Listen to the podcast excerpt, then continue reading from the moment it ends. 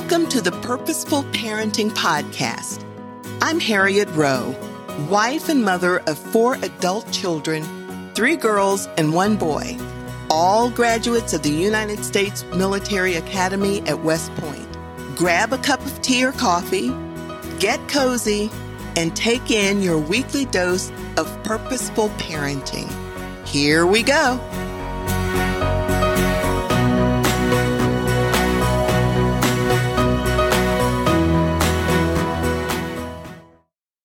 Welcome to another episode of Purposeful Parenting. Today we have another guest. Hi, my name is Piper and I'm 11 years old. Thanks for being here, Piper. Piper is also Bryn's twin. And Piper, could you tell us what it's like being a twin? It doesn't feel like being a twin because um I we know a few sets of twins and they're identical, but they're still not treated the same. And are you and Bryn treated the same? Uh no. Okay. So, do you and Bryn have to do the same uh, activities? No. Okay, so you have your own interest. Yes. Okay. Could you tell me, Piper, some of the things that you are interested in, both at school and outside of school? Well, I like science and I like um swim team and I also like acting. Okay, so you are on the uh, acting um, community here, right? Yes. Okay, and you've done several plays, is that right? Uh yes. Since Okay. I was in third grade. So you've been doing this since you were in the third grade. Yes. Okay. Um, let me ask you this then. Is there something else that you are involved in? You do acting, you do swim team, and I seem to um, remember that there's this little critter downstairs that you the okay little animal and what is that? Uh, a rabbit named Maple Okay, and why do you have a rabbit named Maple? for 4-H. And what are you going to have to do with uh, Maple at some point? Well, I'm going to show her, and maybe when she gets a little older, I might breed her. Okay. So you're interested in those things. What is it that some that your parents do that help foster the things that you're interested in? Well, they let me do it, um, and they also support it. Okay, very good. Now, the the next thing that I know a lot of parents are interested in and that is communicating with their children. Because sometimes I think parents think that children are not listening when they talk. Can you give us an idea of what you think about when you're communicating with your parents? Well, it's sort of complicated because um, sometimes they act differently. Sometimes, if I have a bad day, then I act differently, like that. Okay, so basically, from what I understand, and I've talked to other kids about this, it's parents can have a bad day, but sometimes they think children don't have bad days and should always act the same. Is that right? Yes. Okay, so is there anything that you can tell parents who are listening on to this podcast what you as a child would want your parents to do in order to let them know that you're listen they're listening to you? Like if you they don't really understand you. They think you always have a good day and there's no reason why you're acting bad. Okay. So do you ever try to should should parents just sit down and uh, talk and find out what their child's day was like? No, I think they should like pay more attention. Okay. And what types of things do you think parents can do to let their their child know that they're paying attention to them? Uh, if they pay more attention to the child, as the child pays more attention to the adult. Okay. So if they are say washing dishes and you're trying to talk to them, does that come across as though the parent's talking to paying attention? Yes. Okay, so should the parent keep doing what they're doing or should they stop and listen? Uh, they should stop and listen. Okay. Okay, I can certainly understand that. In fact, I had talked about that on another podcast. But you know, Piper, I appreciate your bringing that up because it means a lot more to a parent when a child is saying this because I'm sure there are a lot of children out there who feel that their parents aren't listening to them because the parents continue to do things when the child's trying to talk to them. I can certainly understand that. So you can tell that your parents are listening to you when they just stop and sit down and talk, correct? Correct. Okay. Now, there's some things that, uh, different ways that children believe and understand that parents love them. And I know you know that your parents love you, but what are some of the things that they do for you that make you know that they do? Uh, well, they feed me, they give me water, and they take care of me. Okay, very good. And um, ah, let's see, let's take a look at family traditions. What are some of the things that you do, say, for every year that um, would bring about family cohesiveness, families together? Well, each year, like every Christmas or every summer, we visit each other in one place. Okay. And I understand that there was one thing that you had done when you all got together and went on this big, what was it, a cruise? Cruise. Okay. So you tried to do something every Christmas? Yes. Okay. And what are some of the things that you do together as a family to have fun? Well, mostly we travel a lot. Oh, okay. And is there any place in particular that you like to go? I like going to New York and Arizona. Ah, very good. Okay. Now, we talked about communication, but one thing we haven't talked about that I think is important for parents to know and for their children to, to understand is discipline. And when how do your parents go about disciplining you? Well, they really discipline me, but it doesn't really help.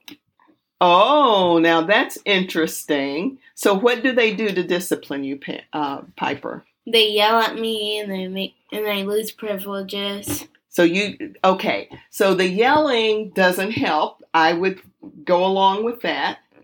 So you said, but it doesn't really help. So when you use your pr- lose privileges, you feel like that doesn't help? Yes. Okay, it doesn't help. So what do you think they need to do that would help? Well, maybe if they actually forgave us for what we did, because it would be more likely that we probably would. Oh, now you know, Piper, that's really deep. I, I really like that.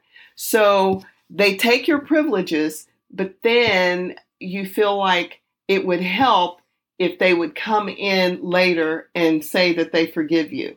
Yeah. Okay. And if they made a mistake, what do you think they should do if they made a mistake? If they made a mistake, then they probably figure it out yourselves because the kids aren't supposed to say that. Ah, okay. So we get back to communicating again, right? Yes. So if they made a mistake, they should basically apologize to you. Is that what you're saying? Yes. Okay. That's that okay, Piper. What you just said about discipline is is very key as far as I'm concerned. So let me just try to summarize this and you tell me if I'm right. You mentioned that your parents yell and then they they will send you to your room. Is that mm-hmm. what okay. And but what you would like for them to do is not yell and but when you go to when they send you to their room, you want them to come and let them know that they forgive you for what was done. Mm-hmm. Is that right? And vice versa. You want them to apologize to you if they made a mistake. Yes. Correct? Okay. So, can you see, Piper, how all of that boils down to communicating with each other? So, mm-hmm. it's important for the parents to communicate with the children and for the children to communicate with the parents, correct? Correct. Okay, and you can understand that? Mm-hmm. Okay, so we'll have to make sure your parents listen to this, and maybe that can make a big difference. Okay, so I would imagine I'm going to ask you this. I think I already know the answer. What is it that your parents do that frustrates you? Oh, well, they yell at me uh, when they take away privileges, and um, also when um, there's something that gets really, really boring. Oh, so when they're when something gets really, really boring, like what? Can you uh, everything. Everything gets boring. If I'm playing like a video game that somehow gets boring in a bit. Oh, so that frustrates you. Oh, okay. So that doesn't have anything to do with your your parents. Yeah. But the part that has something to do with your parents, once again, what frustrates you is when they yell at you. Yes. Okay, so that all gets back to communicating. Okay, so the next thing I want to mention, and we're going to close on this, is faith. I know that your faith plays a big difference in your you and your fa- with you and your family. And every Sunday you go to church and they take you to Sunday school, correct? Mm-hmm. Okay. So how do you feel? What are your some ideas that you can give to parents who have not gotten their children involved in church? What should they do? Uh, maybe they should give it a try, and maybe if they don't like it, then you can figure like one a type that would actually fit for your kid. Like if your kid says, "Oh, it's boring," like sometimes I do, then sometimes I just go through it, or um, sometimes I figure out a way to make it fun because sometimes it could be boring. Okay, so when they're learning about Jesus, the parents and the teachers, the Sunday school teachers, need to make that fun also, correct? Yeah. Because Jesus is fun, right? Mm-hmm. He he wants you to to um, to experience joy. Okay, Piper. Um, is there anything that you can think of that you would want parents to know about um, in dealing with their children? No. Okay, is there anything that you want to add? Mm, maybe like um if you are allergic to an animal, then you can get another one.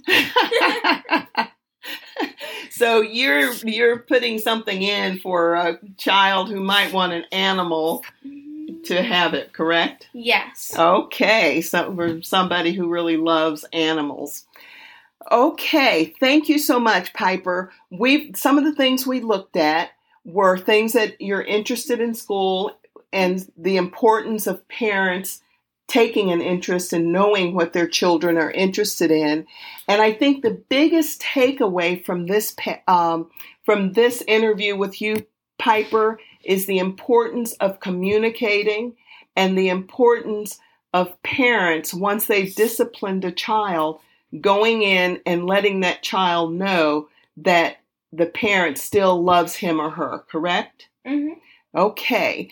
And the other thing, last but certainly not least, is faith and the importance of parents making sure that their children are involved in that area and by taking them there to uh, church and Sunday school.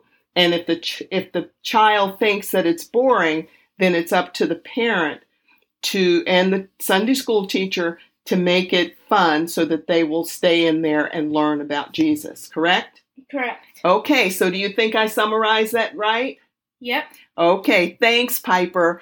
And I am sure some of these things that you brought up will certainly help parents parent on purpose. Thank you. You're welcome.